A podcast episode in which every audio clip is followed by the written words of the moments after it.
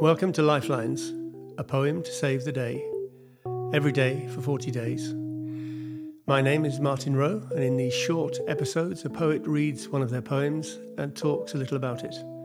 An awakening, perhaps, a prayer, a lifeline to take you through a day or send you into a night.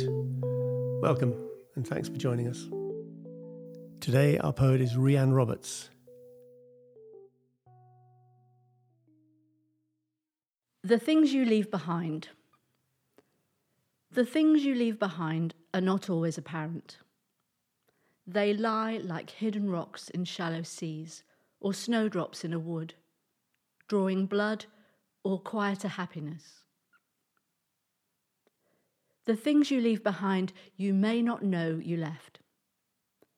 The way lines bloom across a face, a tilt of a head, a confidence, a phrase repeated that you said to, as often as doors open and we pass through. The things you left behind you sometimes meant to, like looking in their eyes and telling them that love is all there is. Feel this sureness, this do or dieness, this repetition of boring, stupid chores, this letting go, this chasing up, this constant, ever present vigilance, this vision, this delight, these hands that pushed the boat away, let me go. I never left.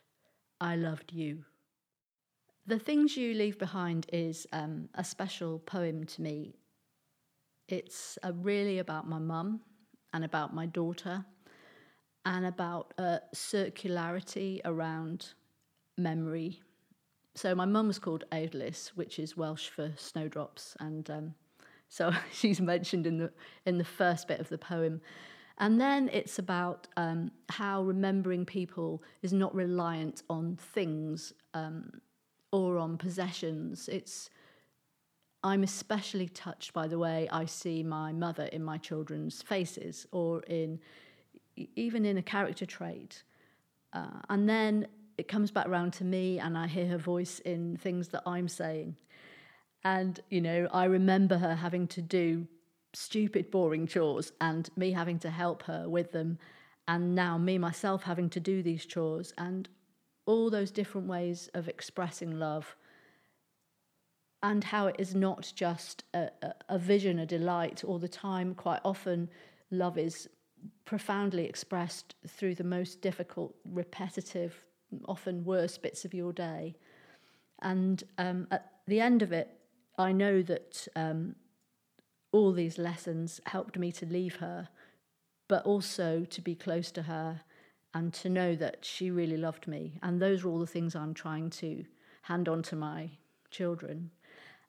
I suppose it's also about grief and how grief changes and where comfort lies in the end. The things you leave behind. The things you leave behind are not always apparent. They lie like hidden rocks in shallow seas or snowdrops in a wood, drawing blood or quieter happiness. The things you leave behind you may not know you left. The way lines bloom across a face, a tilt of a head, a confidence, a phrase repeated that you said to, as often as doors open and we pass through. The things you left behind you sometimes meant to, like looking in their eyes and telling them that love is all there is. Feel this sureness, this do or dieness, this repetition of boring, stupid chores, this letting go, this chasing up, this constant, ever present vigilance this vision, this delight, these hands that pushed the boat away, let me go. I never left. I loved you. Find all episodes of Lifelines, Season 1 and Season 2, at lifelines-book.com. That's where you'll also find more on our poets and their poems, and on Lifelines the Book, a collection of notes on life and love and faith and doubt. As well as our poets, this podcast is giving thanks to Malcolm Doney and to Rick Lee for making the music and editing each episode, and to you for tuning in.